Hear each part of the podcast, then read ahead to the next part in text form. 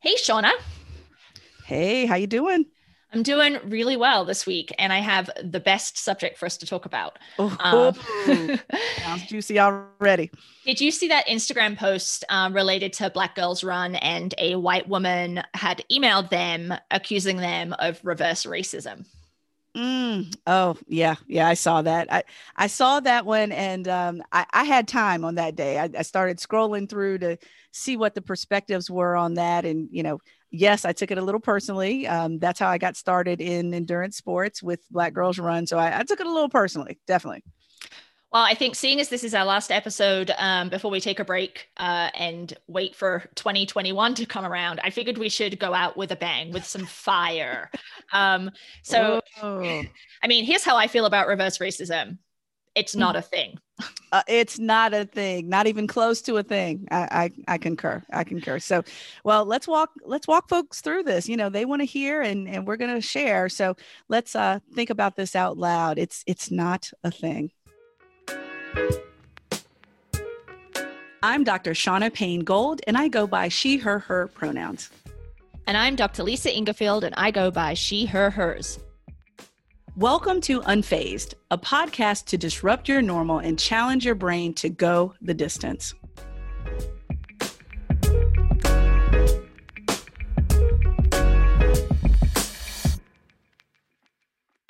So, Lisa, you know, I saw that post on Instagram, and yes, I was very offended, but then I had to kind of revert back out. It's kind of like playing double dutch. It's like, okay, how am I taking this personally, but how am I also taking this as a professional and a DEI person? And reverse racism just literally is not a thing. And in fact, sometimes I think people use the language not even knowing what the definition is or how mm-hmm. it's been mm-hmm. used historically, mm-hmm. et cetera. I'm, I'm, not expecting everyone to walk around as a scholar, obviously.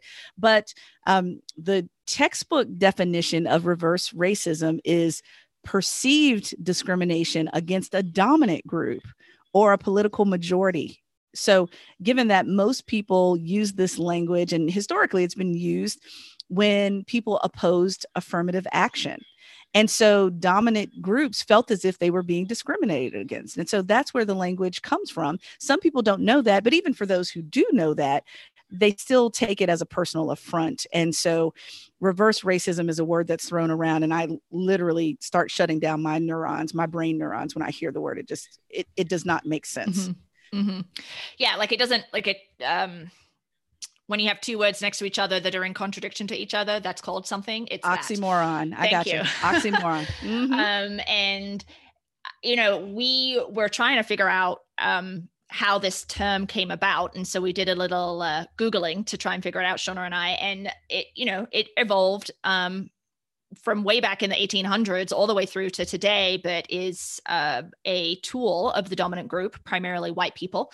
Um, to stop the forward progress or the equality of folks of color. Um, and mm-hmm. so it's strategic, right? So it is, um, I think it's blanketed in we need to treat everyone the same no matter their racial identity, right? So there's that color blindness ideology that's creeping in there, but it's a strategic move by white people to maintain power. Um, it may not be a conscious strategic move, I think, by white people to maintain power, but that's absolutely what it does, right? That we are not this our country must treat everyone equally right mm-hmm. equality is a founding mm-hmm. principle of the united states although mm-hmm. apparently that founding principle was forgotten for some 300 years but you know this isn't a, mm-hmm. this isn't a history class right right well you know and exactly and i think you know once again this is how dominant cultures work that want to stay dominant is that they use language or they use behavior as weapons. So it's not just, and we've talked about this before, Lisa, around the harm that people have inflicted upon them. It's not always physical harm, oftentimes it's the use of emotions or the use of language and this is one of those uses of language where it's used to harm individuals it's used to both um, this reminds me of um, when i did some mission work as uh, a graduate student up in philadelphia where they had those uh, fences that had spokes at the top of them these spikes at the top of them and i was told that legend says that um, that fence with the spikes on top it has a twofold purpose part of it is to keep good spirits in and part of it is to keep bad spirits out and sometimes i feel like the use of this language is a weapon it's a defense mode that it keeps what it feels as Mhm. good in and it Mhm. Keeps what they feel as bad out. And so the defensiveness of language like reverse racism is trying to protect what's already been there Mhm. which is white people having privilege in lots of different systems but specifically in the united states. Well, and then white people believing that that privilege that they have is normal, right? That that's just the way things are. Mm, not necessarily in contradiction to or in opposition of people of color's disadvantage but just kind of this is my life this is how i understand things to be and any any attempt at uh, kind of um re reworking that system is an affront and you're trying to take something away from me and i know that we've talked about Yes. that before in terms of kind of thinking Mhm. about privilege as um you are trying to remove things that I am entitled to, but I'm not actually entitled to them in the first place. I just Mhm. believe that I am because the system in which I live um, allows me to think that. mhm, and- Uh, You know, I just want to call attention to. Um, there's a an image online that you can find, and it talks about U.S. history, and it talks about kind of how U.S. history has progressed in terms of equality between white people, and particularly Black and African American people. And you know, in the last several hundred years, um, about 350, 360 years, all the way through to the 1950s and 1960s, um, starting in 1619, there have been either um, legally sanctioned inequality um, through the enslavement of African people and Jim Crow and segregation, um, or there has been a kind of uh, extra legal um, segregation and disenfranchisement. I mean, you can see that right now, even in the 2020 election, right? There's still stuff Mhm. happening in states across the country where people of color, communities of color are being disenfranchised on purpose. So when we think about reverse racism and we think about racism as a system um, versus an, an individual behavior, you know, most of the United States history is predicated and built upon a system of racism. So mhm. it just makes me laugh a little bit for a white person to say that reverse racism is a thing because it's just, I mean, the numbers don't add up to that. Not at all. The the numbers don't add up to it. And I think what's so interesting too is I constantly try to think through a both a black lens, which I already have, and also what could possibly be a white lens. And it makes sense that someone would bring up this term to protect what they've had forever. And, you know, when I think about uh, how they could perceive certain things like affirmative action, you know, all of these things that are attempting to correct generations of wrongs, it looks as if something that used to be in balance for a white person to go out of balance when in fact it was imbalanced all along. Mm-hmm. And so the goal is to put things back into balance by using these tools like affirmative action and some other tools that are used to put a system in balance. Now, where the conundrum comes in is that is this particular system set up to be in balance at all, or do we need to build a brand new system from scratch? Mm-hmm. I don't know the answer to that question, but I think it's one to think about that, you know, is the system itself in balance? It's almost like saying, well, I'm trying to make sure that this picture in a frame is hung level in this house. But what if the whole house is imbalanced? What if the whole house is off? Then the picture frame on the wall is going to be imbalanced. And so, you know, where does the balance come in? But I still think whether whether the house is in balance or not, white folks claiming that there is reverse racism that cannot happen against a group that has been privileged from the start. That Right. it's just not possible. Right. And we also see that in endurance sports specifically um, related to sexism. So re- the, idea of reverse sexism, right? We're going to create more spots for women because we acknowledge the historical Mhm. disadvantage women have had in sport and their historical exclusion. So in 2020, women are not on the same playing field as men when it comes to sport, and trans people are even lower um, on the ladder than women. And so we need to address that inequality by creating opportunities that likely men will feel disadvantage them, but they don't actually disadvantage them, right? So there's absolutely Right, cor- that's right. corollaries to thinking about this in the endurance sport context, particularly if you're thinking about your club, about your race, about other you know industry or organizations and how do you do a better job of creating a more inclusive space of having um, a more diverse representation of leaders in your organization um, that sort of thing so you know we're thinking about the question you pose, Shauna, always brings me back to like the burn it all down um, or the kind of like working within surgically removing things brick by brick brick and putting it back together again right versus the burn it all down. And um, right. which makes me think about that article in medium um, that talks about white fragility or white flammability, which we will link in our show notes for folks to read. And I'm wondering what your thoughts are on that as it relates to uh, reverse racism. Oh, Lisa, that article was so good. I cannot wait for listeners to read that article.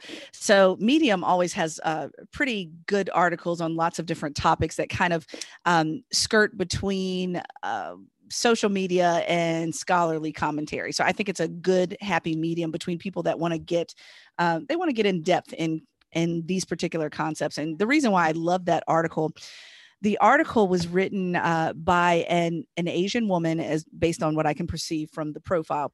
And what was so awesome about the article, it was literally speaking of shifting the language from white fragility, which Robin DiAngelo um, brought forth from her scholarship. So, from white fragility to white flammability.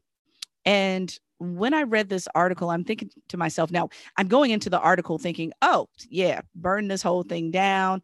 Or, you know, from a white person's perspective, you know, anything can catch them on fire um, when it comes to anger and defensiveness. And so, you know, I think uh, you and I, Lisa, should write a uh, article that builds upon that mm-hmm. person's article because, you know, I, I think you know, there are lots of different ways for white people to catch on fire when it comes to the defensiveness and anger towards the recalibration of this country.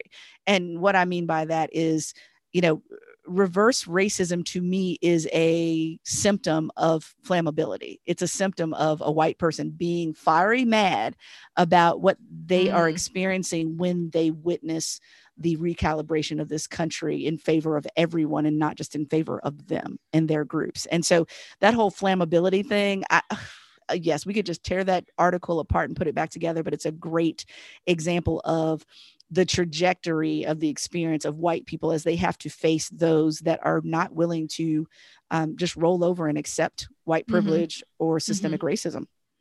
Yeah. And so if you think about whiteness, as more than an identity, right? As more than an individual identity, racial identity. And we've talked about this before that whiteness is an ideology, it is a system, it is an institution, right?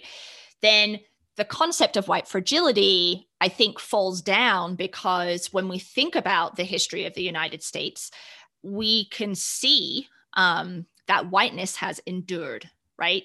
How whiteness is embedded um, or privileging whiteness is embedded in our institutions, in our structures, and the way that we even think about sport, the way we think about professionalism. It's imbued with um, concepts of whiteness, and so it's not fragile in that sense. It has, um, it is not easily broken. It is not easily shattered like glass. Because if it were, right. then we probably wouldn't be in this situation now, right? So I think that the flammability versus fragility is a take is an interesting take when we think about whiteness beyond the concept of identity um, beyond that initial individual defensive reaction and i think that's where the author's going with it right is that because mm-hmm. we have an enduring system of whiteness in our structures in our institutions in our economy mm-hmm. um, yeah. we can't just we can't just break it uh, yeah exactly and so i think so you know let's make the distinction clear so white fragility is referring to individual white folks' ability or inability to handle um, the stress that comes from discussing race and facing racial concepts. And so, as an individual, a white person may be like, hold up, wait a minute. I am not in a place where I'm able to emotionally, mentally, or otherwise handle these conversations about race because I've never had to. I've never been pressed to. It has not been essential to my being as it would be for someone who's disenfranchised. So I've never had to do this. Um, I, I, did a, a, uh, a workshop earlier with another group that are they're grappling with white fragility and the way that i described it was and this goes back to a little bit of endurance sport as well is that people of color, LGBT folks, pick a group that has been disenfranchised in any way. Those groups, groups that I identify with, the a group that you identify with as well as a woman, we have been picking up that 50, 60, 70 pound weight for the entirety of our lives because we've never been able to separate our identity of our, our oppressed identity. So I've never been able to unzip my African American suit and take it off and be something else. You have not been able to unzip your woman suit and leave it somewhere else so people don't have to judge you by that. So we've been carrying that heavy weight our entire lives. So imagine a white person, specifically a white male, who has yet to lift a five pound weight and we're requiring those mm, individuals mm. to lift that 50 60 70 pound weight without the capability of doing so that's where white, white fragility comes in. Now, please don't make it seem as if I am creating a sympathetic uh, narrative around white folks or white men. Mm-hmm. I'm not. You're still on the hook. You still got to do your work. But I am saying is that people of color i am i am not surprised as a person of color that a white person or a white male does not know how to have these conversations and feels uh, very extremely uncomfortable by these conversations because you've never had to do it you've never had to do it. And so I think white fragility is a different concept. When we get into white flammability, that's when we're in a place where the defensiveness of whiteness is is that ember that's always warm underneath and it only takes a small affront for that white person to be like wait a minute you're not taking this away from me I mean, uh, it, that's that's where the embers stay warm and they can be lit very easily and very quickly. Um, and so I think the the fragility and the flammability are just great concepts to think about. And and what's the trajectory of a white person to go along with that uh, that flammability? You know, I, I think it can happen in lots of different phased ways, as as we've talked about before. Yeah, and I also think about flammability um, like a forest fire, right? So fragility is the individual tree perhaps. And mm, um yeah yeah. the flammability is the entire forest. And so you know there's uh, kind of a, there's a big response um, when those embers that you talk about are um, sparked into a fire right? I think back to affirmative action specifically in an educational context. And in 1978, there was a Supreme Court, court case with the regents of the University of California against um, a guy named Bakke, I forget his last name, but essentially it was the Supreme Court um, ruled in the seven in 78, and I think in 1978 the Supreme Court was all white and all male, or at least mostly white and male, um, because I don't think the first woman was on there until the 80s. Um, they ruled that racial quotas in the context of education was discrimination against white people. So you have this legal framework now from 1978 right? So that's this so the whole thing the whole forest got set alight in terms of um the uh flammability piece. You know the one guy the fragility and then the whole forest and then it was entrenched in our legal system through a decision um, at the supreme court that still stands to this day. So when we think about um, that forest fire, right? This is where I, I come to the connections that I make in my head is there are there's a concept in forest management called controlled burning and I will raise my hand here and say I'm not an expert on this concept because I do not do this for a living. Oh, right, right, right. but my understanding of the controlled burn in the forest is that um, it is intended to pre- prevent much larger forest fires, right? So it cleans out debris, it um, gets rid of um, leaves and other dry areas, and then can also act as a barrier if there is a forest fire. If an area has been burned, then that forest fire can't move, move through that. So, you mm-hmm. know, there's a lot of pros and cons to forest fire control, forest controlled burning. Um, and so I, it's really an interesting connection, I think, to when we think about white flammability, whiteness, and reverse racism. Yeah, so so here's the thing. So, you know, if we're okay, so let's just say for example, we're accepting the fact that white folks will have to burn in one way or another. They will have to burn whether it's burning because of their own uh, perceived positionality, whether it's their defensiveness, whatever it may be. So, how can we frame this in a way that's a productive kind of white development theory where people go through a process where that burning goes from um, defensive to proactive, somewhere mm-hmm. in an mm-hmm. allyship area, because I think that's what needs to happen. I, I think that you're you're right. That first phase of the burning is the burning denial that white privilege even exists, um, that there cannot be a need for affirmative action and other actions that help to recalibrate our country. So, you know, that first phase is the denial part of the white privilege. No, I, I, am not privileged. Everybody had to work hard. I had to work hard. I haven't had the easiest life. You're right. You haven't had the easiest life, but any negative or any challenge that you've had in your life as a white person was not based on race. Mm-hmm. Yep. So, given that, so that's the first burning process. But then you have this second burning process that I think we should have, and this kind of adds to that article in Medium, is that let's burn this shit off. Let, let's let's figure out why are you defensive? It's another layer of self-reflection. Why are you defensive? Are you defensive because you've been conditioned to fend off anyone from what you think you've earned or what you've gotten? Um, is it I need to burn off why I may feel inadequate anytime there's a person of color around me who is adequate. What what are the reasons for the defensiveness? Because some people are holding on to things for various reasons um, and, I, I just had a discussion with a group earlier today some folks are defensive simply because they want to hold on to what's familiar and what's comfortable. And so that's when they get into niceness and peacekeeping and all those things. Mm-hmm. And yeah. so they haven't burned past that discomfort. And so that's, you know, a second layer of burning. But then we get into that third layer of burning of when there is a realization that, oh, there's been a historic problem that no, maybe as a white person, I did not initiate or I didn't uh I didn't strike the match to start the fire, but um, I'm still burning as a result of it. And so therefore, how can I figure out how I'm not going to be um, part and parcel with what's going on here. I'm not going to continue to be incendiary. And in fact, I'm going to burn for a different reason. I'm going to burn in ways of, of passion for highlighting injustices that I didn't even know I was a part of. Now, that's a different type of burn. And I think that goes beyond the article, but I think it's something that white folks overall just need to consider. Why are we so defensive? Why are we so frustrated? Why are we so, um, you know, literally turning our ears off whenever we hear anything that even remotely smells of justice and injustice and the correction of those mm-hmm. processes. It, we just, white folks turn completely off when in fact that's the common language of disenfranchised folks. Yeah. Yeah. And what you're you're sharing there makes me think about the episode we did on resistance a couple of weeks back where we talked about the necessity yeah, for people yeah. to really think about where is your resistance coming from, right? Because you can't move mm-hmm. through it. You can't burn it off until you actually kind of have a uh, come to Buddha conversation with yourself about um, why it's there, right? And what it means.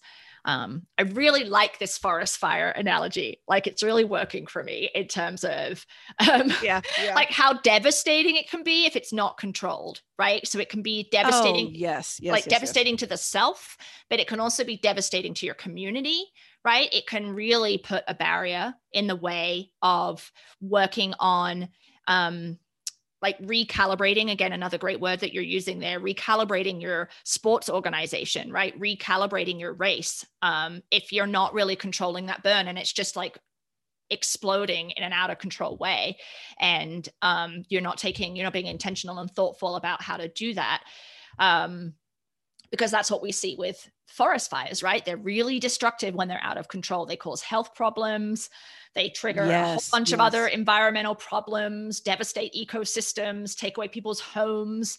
Um, you know, and that's, I think, reverse racism as a concept is is in there in terms of that kind of flammable response, right? Like, um, it's a like I'm what's the word I'm thinking of? It's like almost a knee jerk reaction um, mm-hmm, to mm-hmm. Uh, maybe a yeah. subconscious feeling of being threatened and then so poof right the whole thing goes up mm-hmm, mm-hmm. yeah yeah exactly and you know th- that is kind of what um, and it's more than just i think it's beyond ignition in any way i mean it, it literally is maybe it's combustion i don't know maybe that's the word for it where mm, you know mm. someone literally combusts because it's like wait a minute you've completely exploded, obliterated what I thought I knew.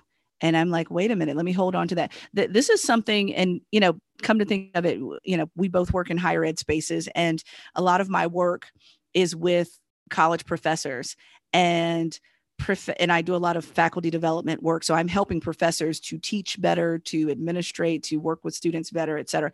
And what's been so provocative in 2020 is that so many of the professors that I work with, many of which are at the top of their game. They they're not just, you know, someone that just came in to teach one or two classes. These are people who have been promoted to full professor, who um, still have a long career ahead, but they're at the top of their game as a professor. And I have dialogues with them about what they do, and they're literally weeping because they're those that are sold out on uh, on justice and and social justice and creating that balance, or at least uh, recalibrating. They're in tears because they're realizing, oh my God, I went to some of the best schools in the country. I dedicated my entire life to my craft. Um, I've done right by students as best as I could. And now I'm looking back on an entire career where I left out ideas, notions, even ways to teach underrepresented students well. And I feel like I have been um, hoodwinked and bamboozled. I, I feel as if, and, and for those white professors, I hear what they're saying because they feel like, holy crap, not only was I not aware, which that's their responsibility as an individual, but also every everything that they've used to educate themselves in order to be the best they could at their game still was lacking because they mm-hmm, didn't even have mm-hmm. the tools to fill in the gaps. So, you know, when I have a, a de- an entire department, a field of study that says, I don't know how to integrate diversity, equity, and inclusion work into the work that I do, and it takes me two seconds of Googling as a person outside of their field, and I file, I find an entire subfield that talks about diversity, equity, and inclusion in their area of expertise, then that going back to your wonderful word I use all the time now, willful ignorance. You have chosen not to pay attention to what in the world is going on here. And you know, I think we we really need to think about, you know, where are we as far as are we at the true what I call true ignorance or willful ignorance because there has to be one of the two. Once you've been told and it's been highlighted to you that there's a problem, how now how are you going to burn? Are you going to be angry about it? Are you going to burn through it so you can then get to a place where you can work on these issues or are you going to be on fire for activism i think that's at least three there may be another level in there lisa but there's at least three ways to burn um, for white folks to think through how are they mm-hmm. going to parlay this privilege into something that's mm-hmm. productive mm-hmm. for an entire society rather than just being mm-hmm. pissed off about the fact that they've had privilege all this time and didn't know yeah and then who are you going to bring with you too right so thinking about mm, um mm-hmm. you know with, with that um supreme court case in the 70s right there you know it was right. one one student that was on the docket but you know it was a much larger movement um, backlash movement in response to affirmative action practices and so you know as a faculty member as an endurance sport leader um, as a race director you know how yeah how you decide to burn um, and whether or not you bring people with you in your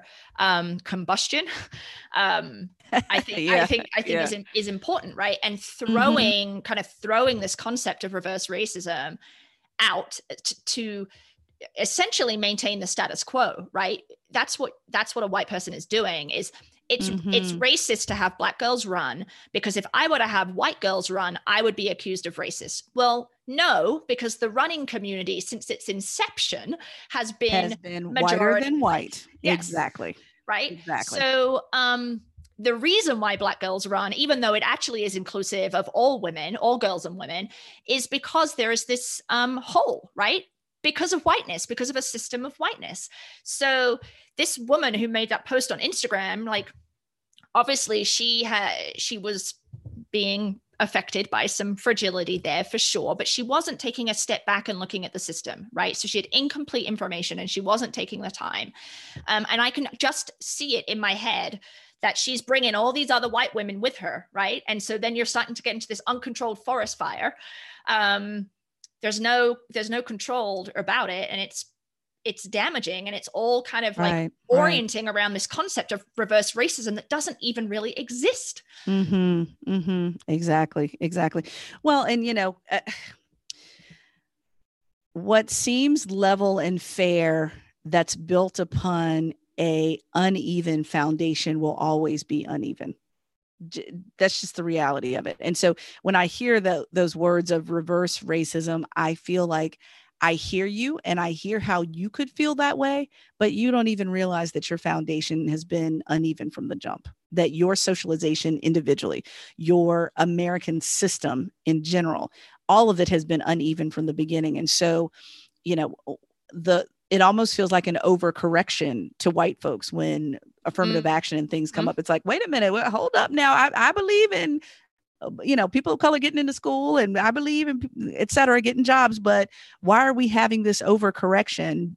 Overcorrection requires you to acknowledge how things have been incorrect from the jump. And we don't right. want to acknowledge that. We, we don't want that fundamental acknowledgment. Mm-hmm yeah yeah, I, yeah and I, I don't know i think i do understand and hear what you're saying that white people think it's an overcorrection but i think it's just a correction right like your recalibration of course there you go yeah mm-hmm. absolutely yeah to be clear Absolutely. so like redressing the exclusion of the past now yes is, a, is an appropriate and just yes. correction it's not an yes. overcorrection Yes, mm-hmm. exactly. Mm-hmm. And you know, using our um our analogy before, Lisa, we've talked about this before. If you and I you know are under the same conditions that a race and we're let's say we're pros we're under the same conditions we run the same pace on the average day and you get to start the boston marathon an hour and a half before i do there's never a fair chance to see who actually performed best because you've always been ahead there is not an opportunity for mm-hmm, me to mm-hmm, catch up mm-hmm. and so what we're saying is that in a, at least in american society things like affirmative action and other sorts of actions are trying to help people like Shauna, the runner, to catch up because the rules were unfair from the beginning. We're mm-hmm. trying to help an entire system historically to catch up. And so, you know, given that, white folks get mad quick about that. And and part of it is the short-sightedness of understanding the history, um, the history of disenfranchisement, and that, you know, just pulling yourself up by your bootstraps isn't a adequate uh, mm-hmm. strategy mm-hmm. to to get mm-hmm. people yep. on a on a fair playing field when you have folks that didn't have a boot with a strap at all. Some and I'm I'm harkening back to some of the horrific things that happened in slavery. Some that did not have a foot to put a boot a boot or a bootstrap on. So knowing that deep history. Of course, you're going to feel defensive, uh, but that doesn't let you off the hook of of burning in one of these many ways. So, I don't know. I, I think we're going to have to um, uh, get to writing and uh, mm-hmm. take that article to the next level. I, I, I, hope we haven't beaten an analogy to death, but I do think um, that it's a good visual for trying to understand a system um, rather than just blaming individuals necessarily. It's a mm-hmm. great analogy. Yeah, and we hope this conversation today has given you some um, food for thought over the next couple of weeks while we take a little break. Um, we'll be back in January. And um, send us your emails uh, send us your voice memos. We'd love to hear from you about what you think about this. It's a tough subject, and I hope we've done it, um, you know, uh, done well in explaining it to you.